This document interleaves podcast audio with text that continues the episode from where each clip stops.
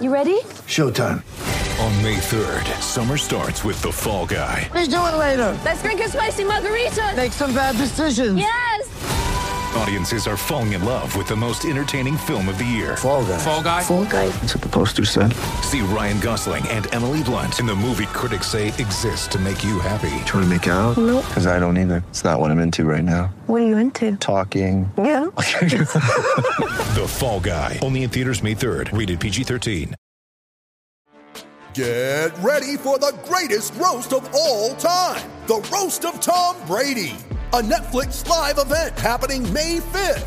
Hosted by Kevin Hart, the seven time world champion gets his cleats held to the fire by famous friends and frenemies on an unforgettable night where everything is fair game. Tune in on May 5th at 5 p.m. Pacific time for the Roast of Tom Brady, live only on Netflix. Hey, everybody, Grant Napear here with you on Listen Up. We're right about game time for Major League Baseball All Star game. Let's hope it goes smoother than the home run derby last night. I mean, the home run derby was exciting. I don't mean to say that it wasn't, but uh, I mean, good Lord, you know, why even have rules?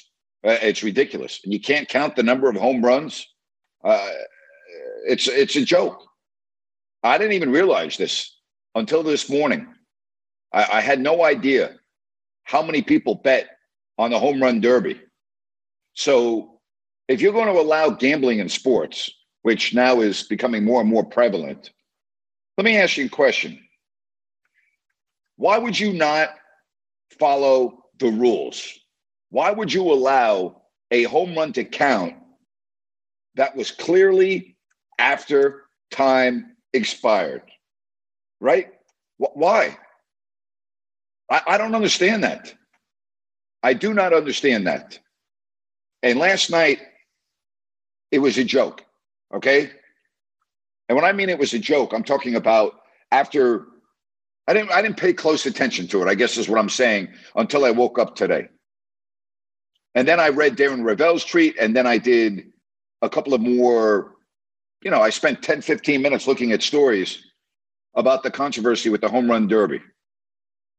I mean, when the hell, what, what is going on with Major League Baseball? Seriously. I mean, I don't understand.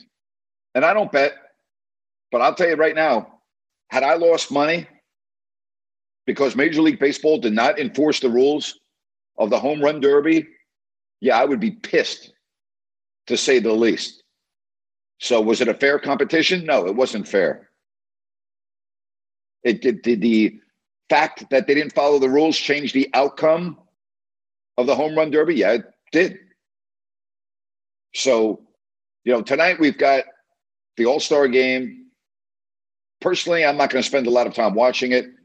I do think the Major League Baseball All Star game is the best of the bunch. It's certainly a hell of a lot better than the NBA All Star game. The Pro Bowl in football is a joke. And the hockey All Star weekend, you know, again, it's nothing to get excited about. Major League Baseball All Star game is pretty good. Pretty good.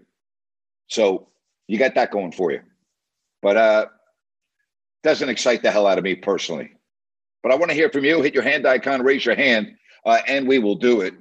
Again, the uh, All Star game in Chavez Ravine. I guess, you know, as we look at the second half of the baseball season, there are a few things that remains, you know, that have to be settled. There are a couple of divisions that are already over.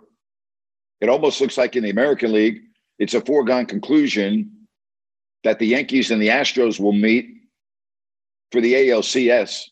Uh, as a diehard Yankees fan, I will just tell you, I would think the Astros would win that. I think they have a better all around team. I'm not sold on the Yankees' ability to put the ball in play. You know, in the National League, I mean, the Dodgers have the best team. All right. When you look at their roster, they've got the best team. You know, what about the Mets? Obviously, a couple of other teams in the National League that you look at and go, okay, I could see them maybe getting the job done. So that's the second half of the season. I did my podcast today on the Summer League MVP, Keegan Murray and the Kings. And here's the point I wanted to make. Yeah, I know it's only July 19th, and we still have a ways to go before training camp opens. But I talked about how Keegan Murray is going to be a good NBA player. I don't think there's any doubt about that. I don't know if he's going to be an all-star, maybe, but he's going to be good. Like you you just can't watch the kid play and come to any other conclusion than that. He's going to be a good player. Now, the question is as the Kings roster exists today, are they good enough to make the playoffs? And I'm not so sure unless you tell me that De'Aaron Fox is going to start playing like a max type player. If De'Aaron Fox does not play up to his capabilities, or let me put it to you this way, does not become more consistent, then my answer would be probably not. I used San Antonio and I knocked them out of the top 10. I put the Lakers into the top 10. I put a question mark next to the Jazz because we don't know yet what they're doing with Donovan Mitchell. So I put a question mark next to them. And I put a question mark next to New Orleans, who really had a nice finish to the year. And that was without Zion Williamson being on the floor. The reason why I put a question mark next to the Pelicans is I don't know if Zion Williamson is going to play or not this year. In other words, I don't know how many games he's going to play. But if he can play 65 or 70 games, then I would probably say that New Orleans is a little bit better than Sacramento. But again, I have a question mark next to them because I just don't know. So are the Kings a top 10 team in the West talent wise? Probably. Probably. Are they top eight? Not my opinion. Are they nine or 10? Yes. Is Portland right in the mix there at nine and 10? Yes. But again, until I know what the Jazz are going to do with Mitchell and whether Zion Williamson is going to be on the floor, it's really tough to say. You know, I mean, I think it's safe to say that the Kings aren't better than Phoenix. They're not better than Memphis. You know, they're not better than Golden State, right? Dallas, I think, is going to take a little step back without Brunson, but let's see how they fill out their roster.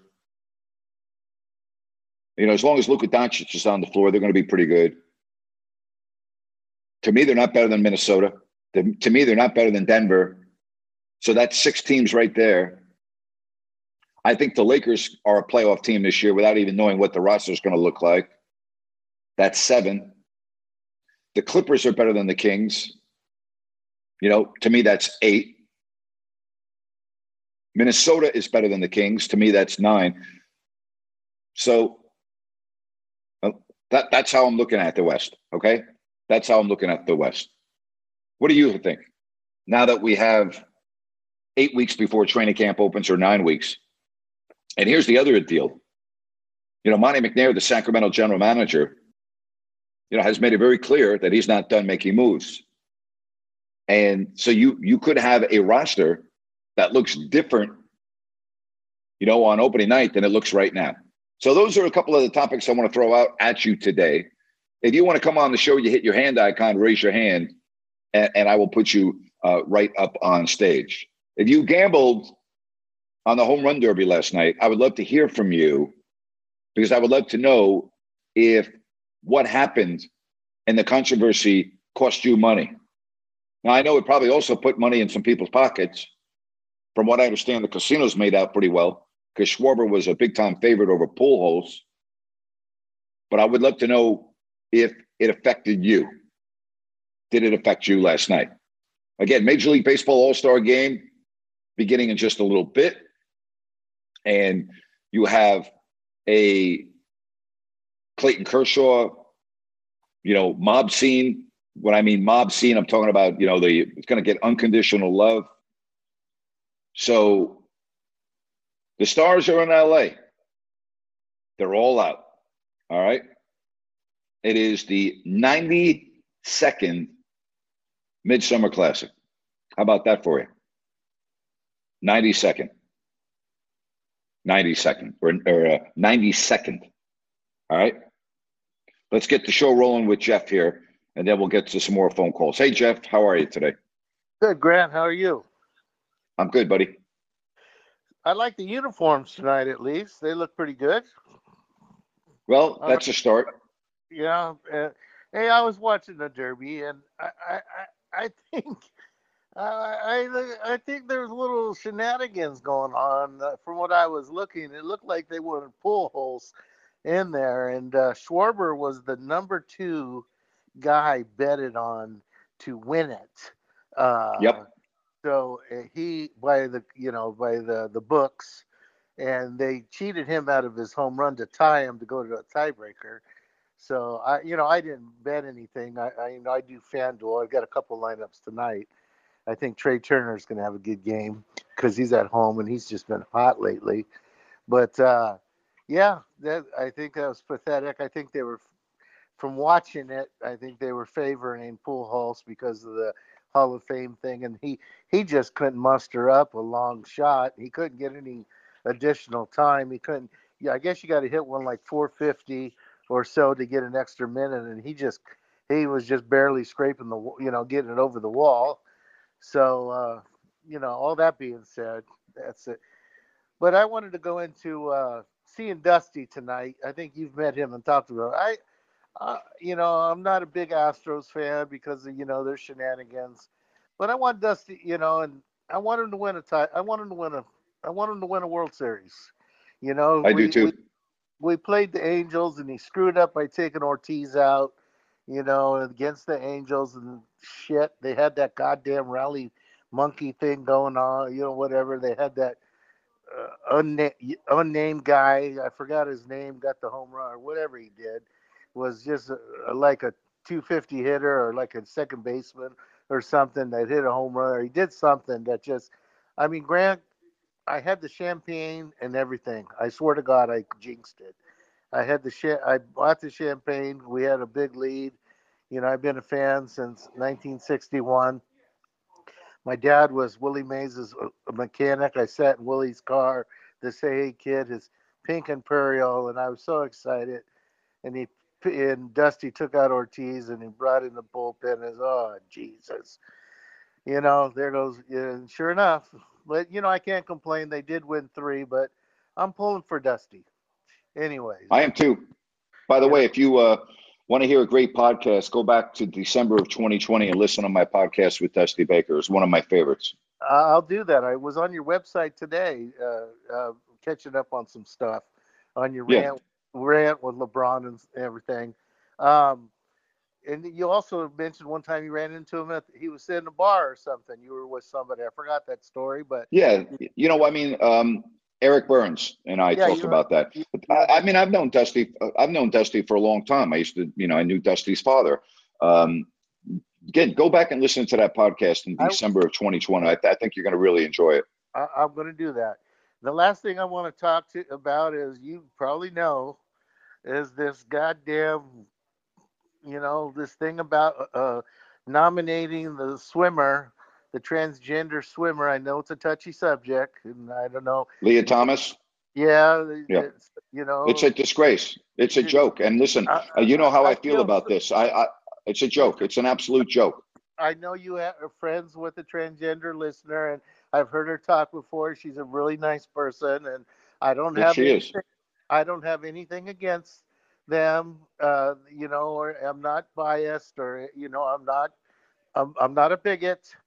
But gosh darn it, that you know, they're clearly in an advantage, and these poor female athletes, they can't say anything. I've seen Fox News did a story on it they say they can't say anything because if they say anything on social media, once they get out of college, because they can't turn pro, it'll be held against them in job interviews, saying they're bigoted or they're racist. So that Correct. their their hands are tied.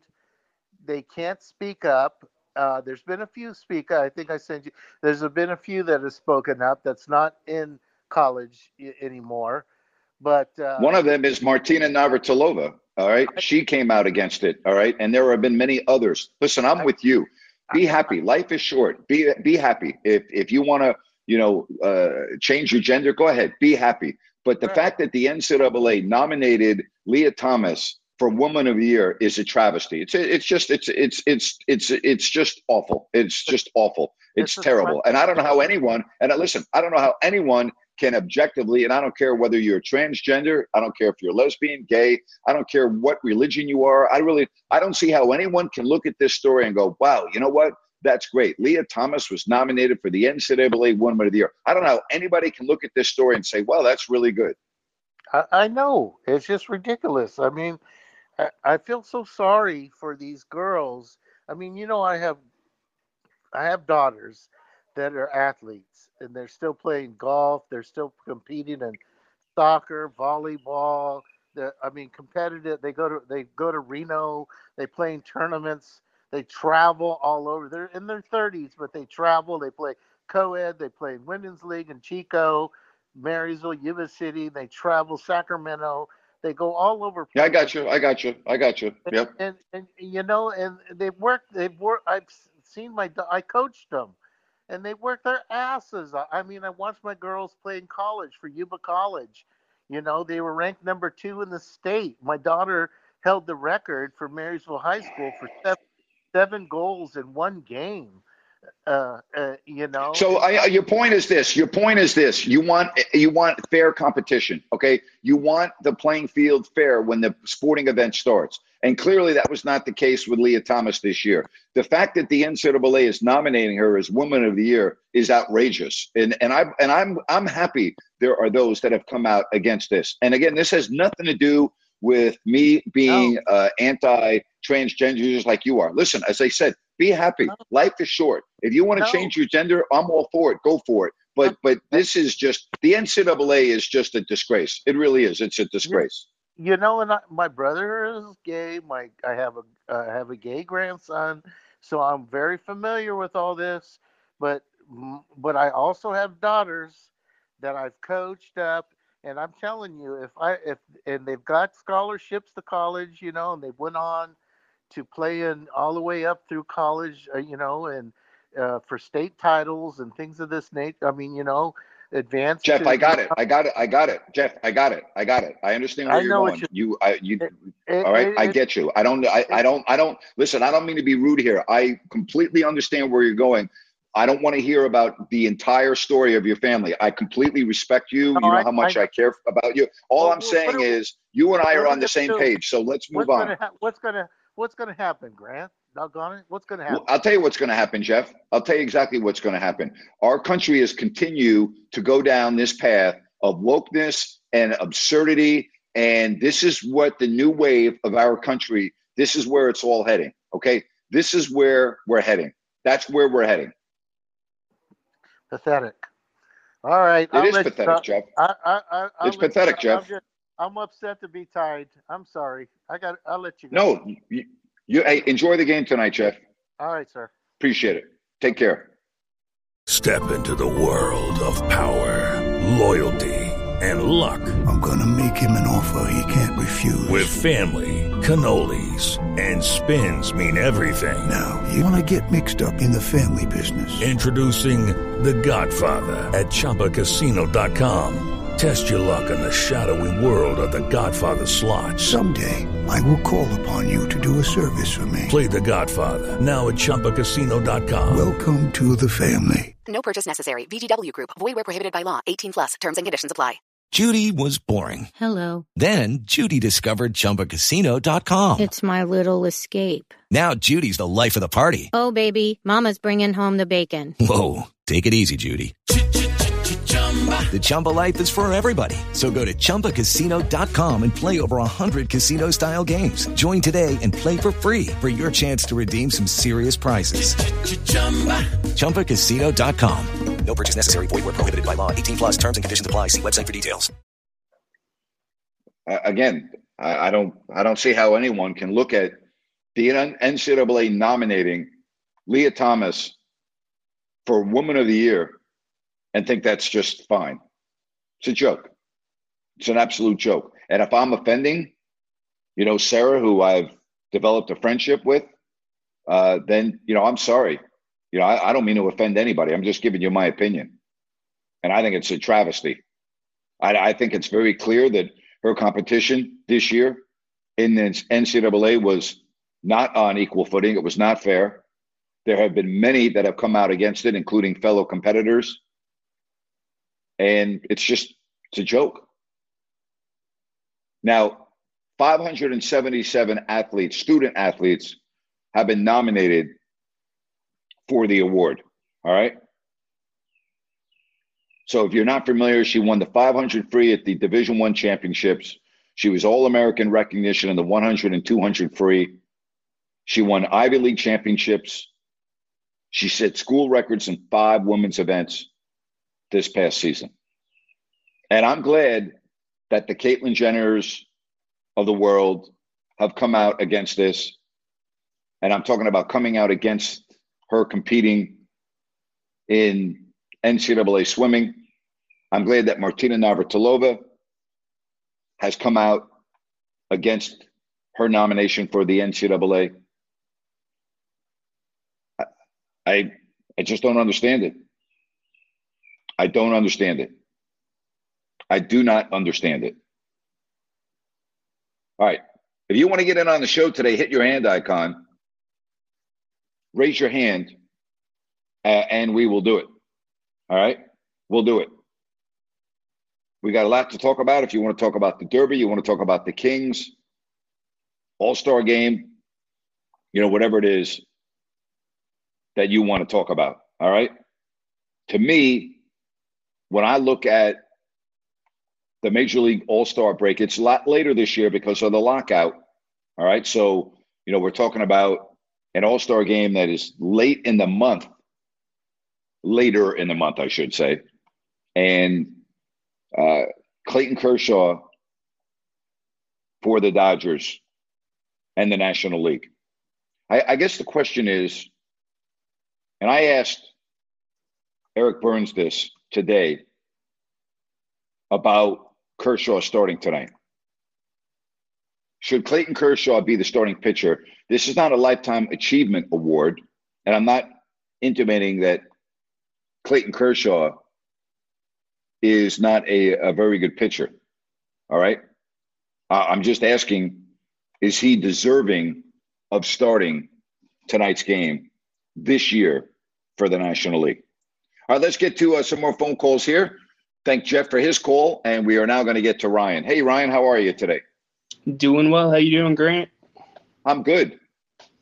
Excellent. Hey, uh, I, I didn't realize Dick v, or Dick Vetta and uh, Mr. Donaghy switched over to MLB for a little uh, part-time work. That was ridiculous. You caught me off guard. I don't even know what you're referring to. Tim Donaghy, Dick Vivetta, or Bavetta. Yeah, I know Dick Bavetta and Tim Donaghy. But what did they do? I, I was joking around that they were on the field last night. Oh, oh, oh, oh, I'm sorry. Oh, you see, you lost me because I was thinking about the conversation I just had with Jeff regarding uh, Lia Thomas, and you throw that. Yeah, no kidding. Um, yeah, could you believe that last night, Ryan? Seriously, I mean, could you no. believe why? Why, uh, Ryan? Why have rules? I mean, there's a million dollars on the line for the winner of the home run derby. Millions and millions and millions of dollars. I didn't know this, Ryan, until this morning when I started getting on social media and, and the internet, and I first saw it by Darren Rovell of the Action Network. I didn't understand. I didn't know this, Ryan. Do you know that more money is bet on the home run derby than on the actual All Star game? I did not, but it doesn't surprise me. I mean, it, it, it that's a bigger problem, Grant. Let, let's kind of dive into that. I mean, if you're betting sure. on home run derby, I mean, you're chasing. And what's your stance on, you know, how much run gambling is getting out on major sports talk networks, major networks, where we're going? I mean, I don't think there's an issue with it if it's legal, but, you know, I, I just, sure. Am I going to throw a wager down here and there? Absolutely. But, you know, the home run derby, no. And, you know. Yeah, but wait a minute. Let me stop you there. What's the difference between that or betting on a football game or betting on anything else? I mean, you isn't gambling all chance. What's the difference between betting on the home run derby and going to a casino and playing blackjack? I mean, gambling is gambling. That's why it's called gambling. I don't really think you know. There, Ryan. Look at how many people bet on preseason football. Can you imagine betting on preseason football? Think about that for a minute. Think about the amount of money that is bet on preseason football in the National Football League. And you're like, whoa, how, you know, people are people gamble on what time the sun rises in the morning. You know, I mean that's just the society we live in. But that's the problem. Exactly. You make a good point. I mean, it, it's going to get to a point where it's out of control and can ruin lives for some people. And obviously, you have a Yes. choice to gamble or not. Okay. And there's always that little disclaimer after any ad that, you know, hit up 1 800 gambler.com Anonymous, right? For Right. help, you know, and they, they know that there's going to be problems there. I mean, I, I do grant, draw a distinction. Yes, you're correct. Gambling is gambling. But there is a line in the sand if you're betting on these props and in game bets, you know, that, that means you might have a little bit of a problem. So, um, you know, the Schwarber stuff and the million dollars, a a million dollars is peanuts to most of these guys. MLB made way more money last night off of Pujols advancing. And there was no guarantee he was going to. But the money they made off that's far more than what, you know, the players are thinking about. So it, it's it, it's really weird to me. And I also have to move on to another contention. You really think the MLB All Star game is the best All Star game? Compared to the NBA, the uh, NFL, and the NHL, I don't even think it's close. I don't think it's even close. It because it's the closest of a real game. The NBA All Star Game is nowhere near a real game. The Pro Bowl is is is is like it's embarrassed, so embarrassing. They're probably going to get rid of it.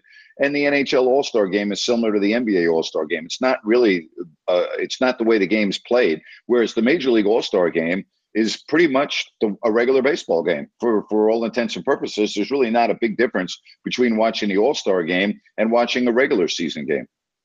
To a degree. Um, I've never watched an NHL All Star game, so I can't really speak to that. The Pro Bowl needs to go away, but I feel like the NBA All Star game's gotten pretty exciting in the last few years, and I feel like a lot of the tweaks they've made, MLB is trying to make. Look at, you know, what they're going to do if they go into extra innings. It's going to be a home run derby, and I, I, I don't know. It, baseball, I- think there is a little bit of showmanship more than you know in the MLB All Star game, where you know guys are maybe throwing a softball here and there. But, you know, with the basketball and the NBA, they're going out there. It, it, it is what it is. They're actually really competing now, but you're also getting to see that fun side of the game and you're getting to see players' personalities because they're playing with guys that they're friends with and they don't normally play with. And I, I truly believe that's the most exciting one out there.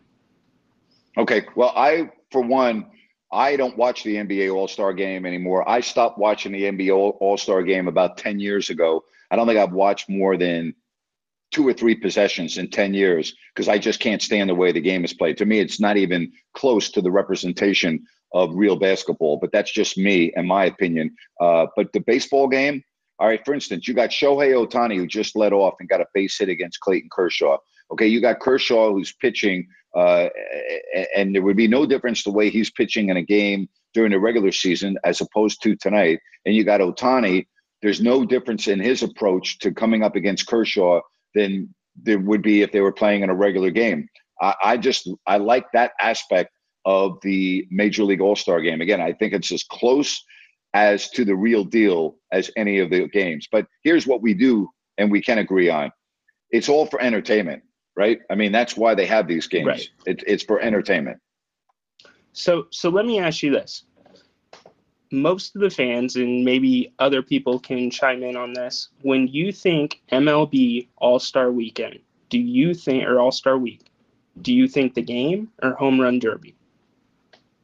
I think the game. Um, I am not. I'm older. I'm not in the. I like the way the home run derby is now with a a a clock as opposed to number of swings, and you know I thought it took forever. You know now with that said, I think the most exciting thing I've ever seen in the home run derby was Josh Hamilton at Yankee Stadium. Uh, that display on that night was just absolutely incredible. That was my favorite year of the home run derby. But I like the way it is now compared to the way it used to be. But to me, if you told me I could only watch the home run derby or the game, I'm probably going to watch the game. And I'm not crazy about either. I'm not into all star games that much or all star this or that. Uh, I know I'm probably in a minority, based on what I just said. More people gamble on the home run derby than they do on the All Star game. But I would say probably people want to see the derby more than the game. Yeah, I, well, it's a different crowd, Grant. I mean, not everybody yes, can afford a ticket to the All Star game, but you know, getting into the home run derby, and I'm not saying that's any cheaper, you know, significantly cheaper. It, it's more of a real crowd. You, you, the All Star games, the Super Bowls, the, those are all corporate crowds. There's no doubt about it. So it's exciting to see people running after baseballs and cheering up and down and jumping up and down because you don't see that like I, I would be surprised if you see that tonight because you know you will have your hardcore baseball fans that will be there, especially Dodgers fans because it's in LA. But it, it's I don't know, it's just a little bit more nostalgic and it's a little bit more fun. Baseball is such a long season that you don't. It, it's the one expo, exhibition that you get to see where the players are kind of loosened up and they're just having a really good time out there but you know, home run derby screws up a lot of players' swings too. We've heard that many. Yes, times. it does. That's correct. I mean, Aaron Judge, for instance, not in the home run derby. Why? I think that's one of the reasons. You know, I mean, um, you know who? I mean, can you imagine Aaron Judge in the home run derby based on the year he's having? But no, he's not in the home run. He wasn't in the home run derby. So you know, listen, I, I get it. I understand. The end of the day, it's all for made for TV. It's a made for TV event. Uh, it promotes the sport. It gets the it gets people interested in the game that maybe when I mean the game, the sport that maybe would not ordinarily be interested in. You know, all of a sudden you watch the home run derby and you're like, gee, who's this kid from Seattle? I, I don't watch the Mariners. Who's this? You know what I mean? So it, yep. it it it helps the game. There's no question about that. Did did you almost feel bad for Albert Pujols last night towards the end of it?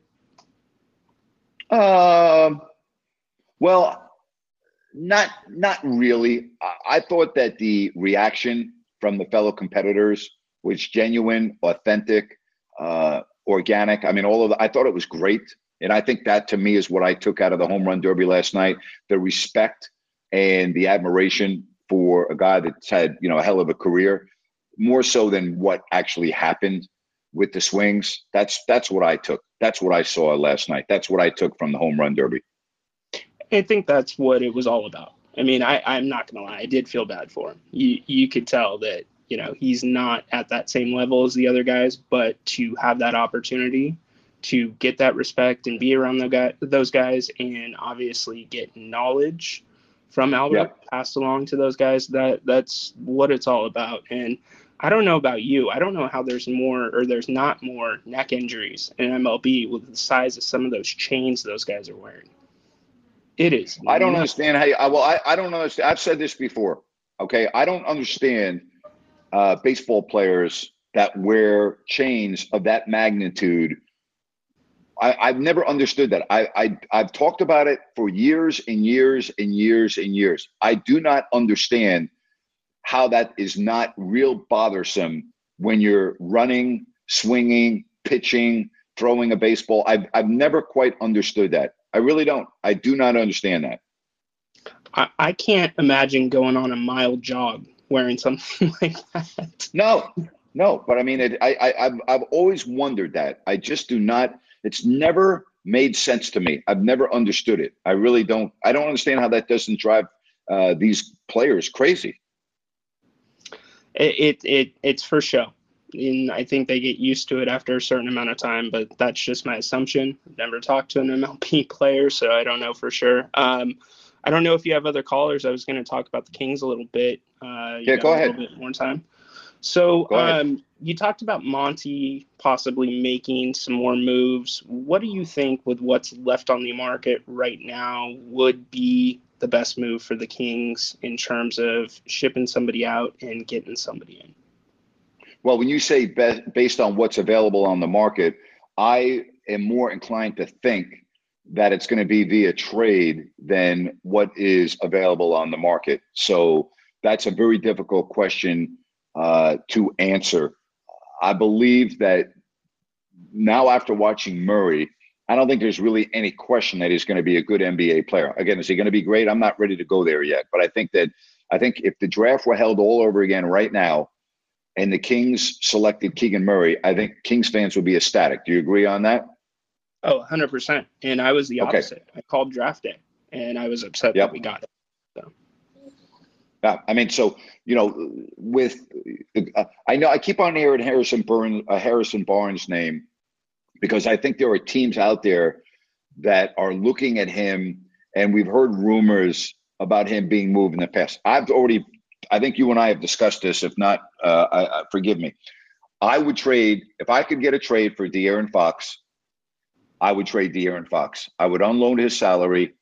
Uh, I would hand the keys over to Davion Mitchell and get another uh, veteran point guard to assist. And I would groom him with a young Murray. You have Sabonis who's in his prime.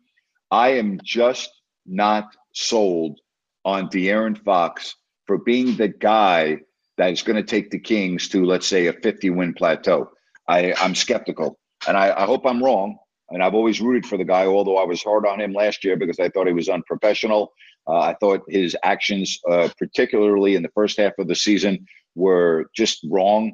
Uh, the Kings opened up the bank vault for him. They made a commitment to him. I thought his attitude, his demeanor, uh, his lack of assertiveness on the court was glaring, and I called him out for it. You know, it just was unacceptable in my opinion. But his free throw shooting, which is still in the low 70s, his three point shooting last year, which was 29%, you're not going to win in the NBA. And by winning, I'm not talking about a championship, Ryan. I'm talking about where you can be a legitimate top eight team and, and maybe in the top four. You're not going to win with that shooting percentage from your NBA point guard. And oh, yeah, by the way, his defense was horrible last year, too. So, twofold question, and I, I do agree with a lot of what you said.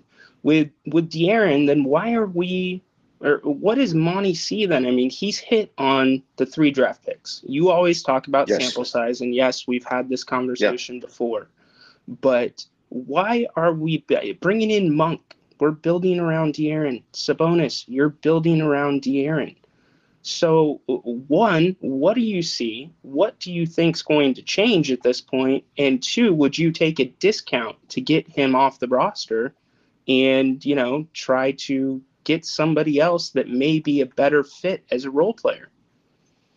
Well, I don't necessarily know if I would say that they got Domantas Sabonis to build around Fox. You know, to me, if I have Sabonis, I'm building around him. Okay, I'm building around Sabonis, who's very young, is just entering his prime, and is a two two time All Star. He's still the Kings' best player, not De'Aaron Fox. So I didn't look at it as you know they're building around Fox. I look like we're getting a two time All Star who's young, and we're going to build around him. Um, you know, Monte gave De'Aaron Fox a max deal, thought he was worthy of that, and quite frankly, he has not lived up to that billing. I think De'Aaron fools people because he's so uh, such a freakish athlete, and there are stretches such as last year for a couple of weeks where you're like, oh my gosh, you know, but then it disappears, and I am concerned about a player that's got five years of NBA experience under his belt who's still largely inconsistent. That is a big concern for me if I'm looking at that would be the equivalent, Ryan, of an NFL quarterback who looks really good for a couple of games, and then all of a sudden you're like, what the hell happened to him? Right? Well, I don't want that in my NFL quarterback. I want my NFL quarterback to be consistent week to week to week. Why? Because he's the most important element of my team. And if he's inconsistent, in all likelihood, my team's going to be inconsistent. It's the same thing in the NBA with a point guard. No doubt. I, I, I, the thing that disappointed me. So De'Aaron, you know, like you said, he can blow you away watching him play at certain times, and then you can think, how can he be so good and play so bad? And Yes. he always, he's always been very positive for the most part, but you know, when Halliburton came in, that was a really weird situation. And you notice, Grant, and we've talked about this before, he played much better. And some people say it's going to, well, when Halliburton left, I should say. But when Sabonis came in, De'Aaron played much better. So there can be an argument that Sabonis was the reason for that. But I think there was something more than that. And, you know, to move Halliburton at that time with, you know, his salary and bringing in an all star, I, I get it. But I, I feel like Grant, they're they're putting all the chips on the table for De'Aaron, and that is their guy, regardless. It's just how I feel. Well, Monte, I mean, McNair, Monte McNair's future with the Kings depends on De'Aaron Fox. Okay, and here's the other issue, and I think you would agree with this. If if, and I always say if, if Tyrese Halliburton ends up being an All Star and a franchise type player for the Indiana Pacers, Sabonis better be more than just an all star. You understand? He better be a guy that can lead you to 50 plus wins every year, or that's going to look at, regardless of how good Keegan Murray may be, that's going to be looked upon as another huge blunder by the Sacramento Kings. All right. Now, I don't have a crystal ball any more than you do, but you and I both know that that's what would happen. So, do you, let me ask you this assuming there was a, you know, conflict behind the scenes between De'Aaron and Tyrese, and not direct conflict because the media would have caught on to that immediately, but just in terms of you know plays going through Tyrese instead of De'Aaron, how's that going to play out if Keegan becomes the guy? Do you think we're going to see the same De'Aaron in the same situation if Keegan is the guy they go to at the end of the game? Uh, I, I, personally think the issue with De'Aaron, first of all, was more with Buddy than with Tyrese Halliburton. Buddy's very hard to play with. Buddy is a very difficult, per- and I, I'm, and I'm saying this, and I'm a Buddy Hield fan. He's a very difficult guy to play with. He's a very uh, different cat, so to speak, and he is not easy to play with. And you have to put up with a lot when you play alongside Buddy Hield. So I actually believe that De'Aaron was more happy to see Buddy Hield leave uh, than Tyrese Halliburton. Now, with that said, again, the Kings have made a financial commitment to De'Aaron Fox, and it's really up to De'Aaron Fox to figure it all out more so than the Kings and who they put around him. So, I think you bring up a very good que- a, a good point, but if you know, do I think the Kings wanted Tyrese Halliburton on the team instead of De'Aaron Fox? Yes, I do. I just don't believe that trade was out there, Ryan. I really don't. And I think, again, the amount of money that Fox makes, his durability, which, again, he played in 59 games last year, and his inconsistent shooting makes it challenging. I don't want to say impossible, makes it challenging to trade him. That's how I look at that situation, more so than Tyrese Halliburton this or Tyrese Halliburton that. I do believe that not having Buddy around De'Aaron he probably enjoyed more. When I mean enjoyed, that was probably his preference. Buddy was such you're you're right about Buddy, and I mean you have more insight than I do, but he was a confounding player because there's times like it's to me he was out for himself and you know just hucking stuff up and then there's other times where he's hustling his butt off on the court on defense and you know doing just some little things but he would have those knucklehead mistakes as well at the same time so it, let's say this your money. What percentage of De'Aaron's contract to get him out and clear the books and move forward? What percentage do you think the Kings or you would pay to move on? And what do you think out of what he's being paid, just in general? Do you think he's like, you know, 60% of what he's worth, 70% of what he's worth on paper? Well, he's he's first of all, I can't I can't tell you what percentage I would uh, I would pay, but I would say this: he's making, I believe, this year thirty million dollars. All right, and his contract escalates uh, over time, so he's getting paid thirty million dollars this year. To me, he's nowhere above a twenty million dollar player, in my opinion. That's how I look at that. I think he's way overpaid based on the value that he brings to the franchise. And again, I'm throwing in just a random number at you without studying this. To me, right. uh, he's more of a, a 20 to low 20s as opposed to a 30 million dollar player. That's that's how I see that. Okay, and I guess do you see that's a, it's a problem with the NBA with the small markets? It sets them behind. They have yeah, you, to overpay to keep somebody on their team that may be the best thing they can get. Like, how does that problem get fixed? Uh, it gets fixed by general managers making sure that they don't make mistakes. I mean, I, I really, it really gets right down to that. It puts the immense pressure on the person that's making the decision. And again, I don't know if uh, Vivek made the decision or Monte McNair to give De'Aaron Fox a, a max deal. If you put a gun in my head, I would probably say it was Vivek. But the, the it means you can't make a mistake if you're a small market team. You cannot make a mistake. Just like you can't make a mistake when you pass up a generational talent like Luka Doncic. I mean, that sets your franchise back a number of years. How many years? Mm, maybe uh, we're going to find out, but it, it may set your franchise back 10 years.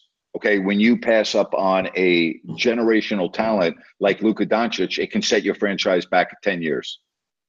What was the overall consensus with Luka during that whole process? Because obviously, you know, you were on the radio. It was Marvin or Luka Marvin or Luka You know, like what was the balance there behind the scenes, if you don't mind sharing? Well, the balance was exactly what you were just talking about. The Kings at that point had made a commitment to De'Aaron Fox. They felt that they had themselves a franchise caliber point guard, somebody that would be not only the present, but the future, and would be able to take the team to great heights. And they felt that with only one basketball on the floor, that Luka Doncic and De'Aaron Fox would not be able to play together. And they felt that the fit with Marvin Bagley was better.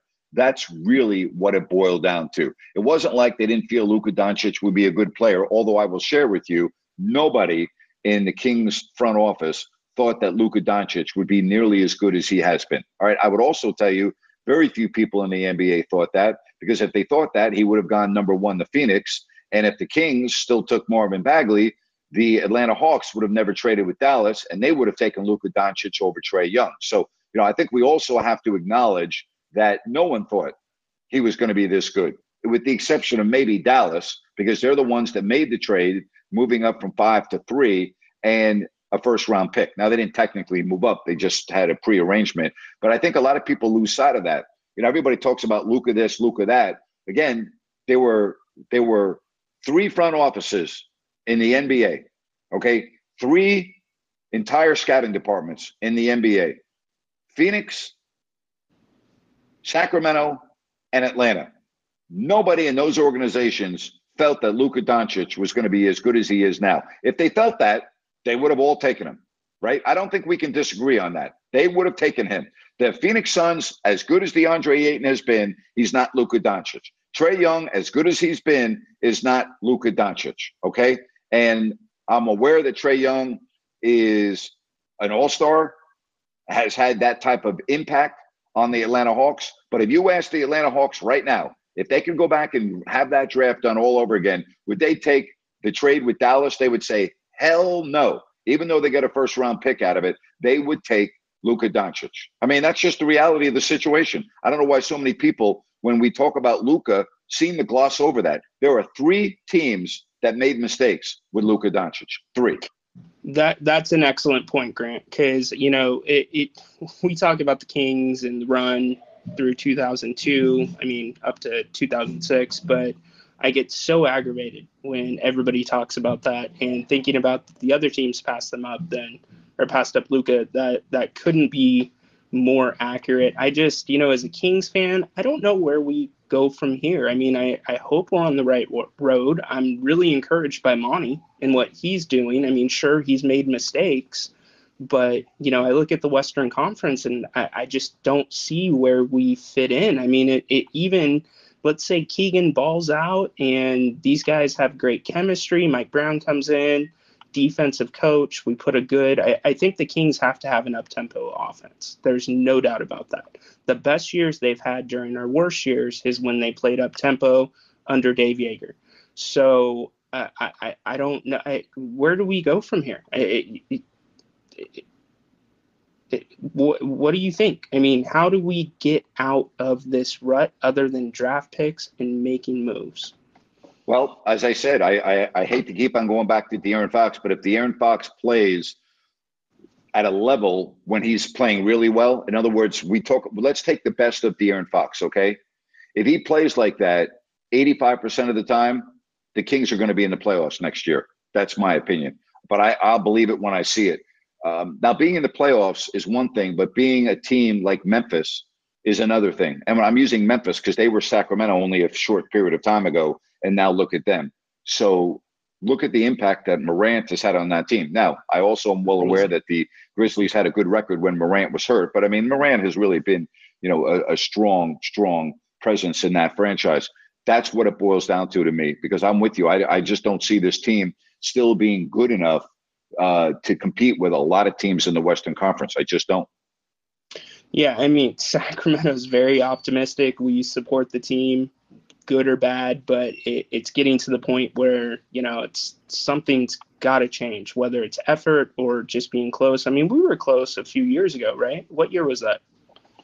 Uh, well, Dave Joerger's final year. Uh, also, when the lockout, uh, excuse me, when the season was uh, came to a screeching abrupt halt because of COVID, the Kings were getting ready to play New Orleans that night on ESPN, That's and right. uh, the Kings had just gone through a stretch where they had won 13 of 20 games and had pulled to within um, uh, distance of the playoffs and had the tiebreaker with Portland, who was ahead of them, and had uh, two more games left, I believe, or one more game left with Portland. They had already had the tiebreaker uh, with another team that was in the mix, and boom, you know that. I think that year, I think they would have had a good chance of being being eighth. And then the other year was Dave Joerger's last year with Sacramento when they won 39 games. They didn't play well in the final few weeks of the season, but they were at least, you know, people were talking about them possibly being in the playoffs. Those are the two years that stick out to me.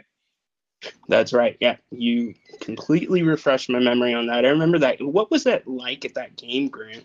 When you know COVID? Well, I remember. was- I I'll tell you. I remember doing my radio show, and I remember hearing about, uh, and I can't remember specifically, but I made a comment on the air about 4:30 that afternoon, and I said, if an NBA player tests positive for COVID, the season will come to a halt. And literally three hours later, I remember standing on the court and the referees were not on the court. And I'm like, God, what the hell is going on? And then there was some some rumblings. And then all of a sudden, somebody came up to me and said they heard that one of the officials had tested positive and had just been in Utah the game before the Kings, and they were playing New Orleans, who the Kings were playing that night. And I said, I said to my producer over the earpiece, I said, "There's no way the game's going to be played tonight." And he goes, "Why?" And I said, "Because one of the refs who was doing the Jazz Pelicans game has tested positive for COVID, and there's no way they're going to allow this game to be played." And if you remember, the NBA had already decided that they were putting a halt to the other games, but the Kings game was still going to be played because of what had happened earlier with the Oklahoma City Jazz game. Remember, all right? Gordo. And I'll tell you this. What's that? Sorry, and and I also I had Craig. I, oh no, I had Craig Bolerjack on my podcast a couple of months ago. He was the TV announcer. He's the TV announcer for the Jazz, and he talked about what it was like being in Oklahoma City, getting ready to announce that game when Rudy Gobert tested positive. But what I remember the most is I knew that there would be no game when I was getting ready to go on the air. That there just would not be a game played. That's what I remember. Was it was it a weird atmosphere in the arena where the players Yes. nervous about that? Because I would imagine coming off of what was going on in Oklahoma City, because they announced no more games were likely going to be played, and I mean Right. that was going to be a big game for the Kings with the Pelicans, like you mentioned. So I can only imagine. I mean, do you think the players were comfortable going on the court that night? I mean, we didn't know enough at that time. We obviously know now, but No, Um, no, I don't think they were. I don't think they were comfortable after uh, when the news started breaking. No, I don't. I don't think anybody was comfortable because we knew nothing really compared to what we know now. We knew well. We still don't know a lot. Um, Right. We didn't. We knew. We knew nothing really about COVID uh, other than the fact that you know people were losing their lives over it. And I think anytime you have any type of virus, disease, call it whatever you want, this is a virus uh, that can take your life. Of course, it's going to make you nervous. So I just think everybody was on edge. I think it was a, a very everyone was very apprehensive. So hey, listen, man, I appreciate it. Good conversation today. Uh, enjoy the rest of your evening, uh, and we'll talk to you again soon. you too. Thanks, Grant. Enjoy your uh, favorite All Star game. Yeah, thank you. Appreciate it. Take care. bye bye. Um, yeah, that was. Yeah, I mean, I'll never forget that. That was. I'll never forget it either. It was my last time in the Golden One Center. Now that I think about it, I didn't even really think about it until just now. That was the last time I I remember walking out of the building, and there's no way, no way that anyone could have envisioned what our lives were going to be like for the next several months. I, I don't. Could it? Could, could could you have forecasted that that night that we were going to basically be confined to our homes and that people would not be going to work anymore and that so many places would be closed and that you wouldn't be able to go into a restaurant and sit down and have a meal right think about that. Think about that night that season came to a screeching halt. There is no way anyone could have predicted that. No way. All right let's get to some more phone calls right here on listen app. Step into the world of power, loyalty, and luck. I'm gonna make him an offer he can't refuse. With family, cannolis, and spins mean everything. Now, you wanna get mixed up in the family business. Introducing The Godfather at ChumbaCasino.com. Test your luck in the shadowy world of The Godfather slot. Someday, I will call upon you to do a service for me. Play The Godfather now at ChumbaCasino.com. Welcome to the family. No purchase necessary. VGW Group. Void where prohibited by law. 18 plus. Terms and conditions apply. With Lucky Land slots, you can get lucky just about anywhere. Dearly beloved, we are gathered here today to. Has anyone seen the bride and groom? Sorry, sorry, we're here. We were getting lucky in the limo and we lost track of time. No, Lucky Land Casino, with cash prizes that add up quicker than a guest registry. In that case, I pronounce you lucky. Play for free at LuckyLandSlots.com. Daily bonuses are waiting. No purchase necessary. Void where prohibited by law. 18 plus. Terms and conditions apply. See website for details. and we say hello to eli hey eli how are you Hey, Grant. Good. How are you doing? i'm good buddy thank you Hey, um, this just got me to reminiscing because I remember that that day, um, that game that was supposed to happen but never did because I think I remember you courtside right before it was called, and you know we found out there was going to be no game, so it brought me down memory lane and you know a lot of emotions. Obviously, um, I was going to ask you uh, that stretch where the Kings were, I think you said 13 wins out of 20 games. At that point, before all that went down, what was your assessment? Did you think at that point that the Kings had like a 50-50 shot of a potential playoff run at that point, or were you less optimistic than that? Uh, I was probably 50 50, maybe even a little bit higher based on the way the Kings had been playing. Uh, I thought they had been playing their, their best basketball and their schedule was very favorable, favorable, and their tiebreakers were favorable. So I thought it was a realistic uh, chance. And plus, Portland was sliding; they were not playing well, and I thought that was the Kings' best chance. Wow, that's crazy to think about. So many alternate universe scenarios we could imagine. You know, had things gone differently, had there been no pandemic, obviously, and you know, if they had Yep. ended up making a playoff push that year, and if you had still been there, there's just so many, there's so many scenarios you can think in your head, and it's really. Well, I'll tell you this: I remember that. I I remember the buildup for that game that night on ESPN, and I would say it was the most excited Kings fans had been in a long time. You know, not only were they going to see Zion Williamson and the Pelicans and the Kings on national TV, but it was a big game in March. The Kings don't play a lot of big games in March, and it was a big game, and fans were genuinely excited with how good the Kings had played, going 13 and seven in their previous 20. And so I remember that as, as well. That it was the fans were genuinely excited with the direction that the team had been going.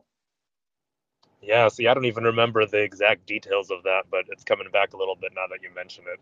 That's uh, that's really sad to think about. It's really uh, you got almost Yes, it is. Kind of a, there's some kind of uh, intangible curse behind the scene, right? Yeah.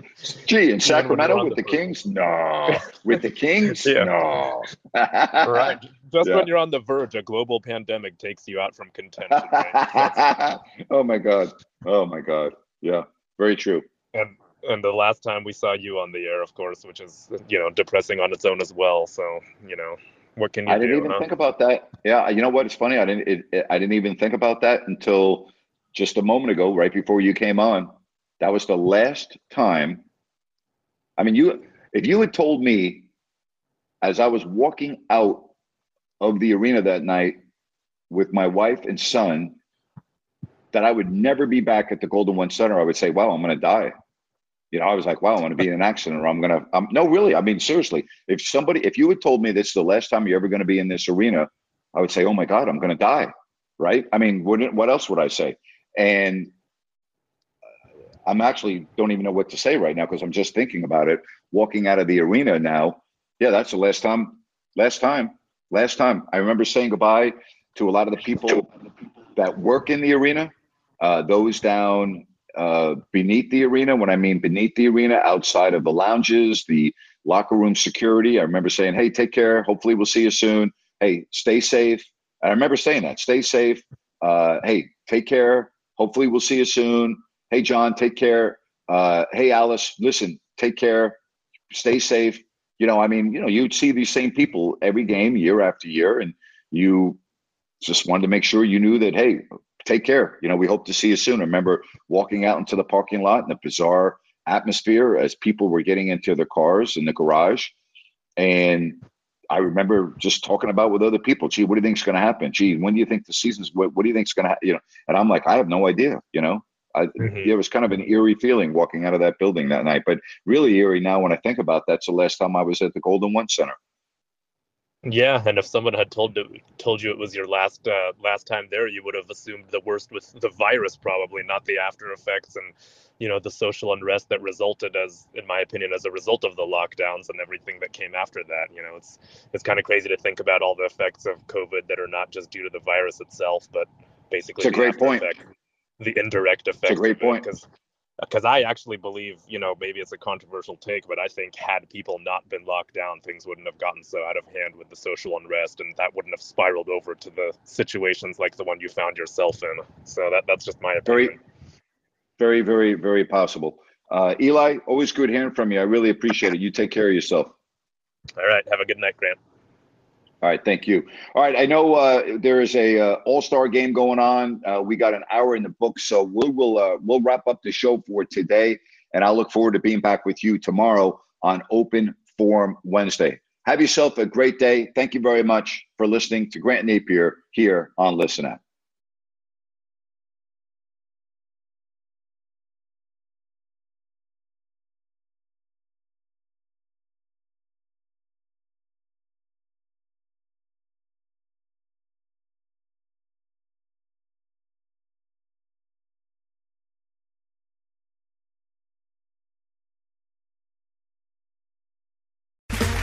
Okay, round two. Name something that's not boring. A laundry? Ooh, a book club. Computer solitaire, huh? Ah, sorry, we were looking for Chumba Casino. That's right. ChumbaCasino.com has over 100 casino style games. Join today and play for free for your chance to redeem some serious prizes. ChumbaCasino.com. No purchase necessary. Where prohibited by law. 18 plus terms and conditions apply. See website for details. Judy was boring. Hello. Then Judy discovered ChumbaCasino.com. It's my little escape. Now Judy's the life of the party. Oh, baby, Mama's bringing home the bacon. Whoa, take it easy, Judy. The Chumba life is for everybody. So go to ChumbaCasino.com and play over 100 casino style games. Join today and play for free for your chance to redeem some serious prizes. ChumbaCasino.com. No purchase necessary. Void where prohibited by law. 18 plus terms and conditions apply. See website for details.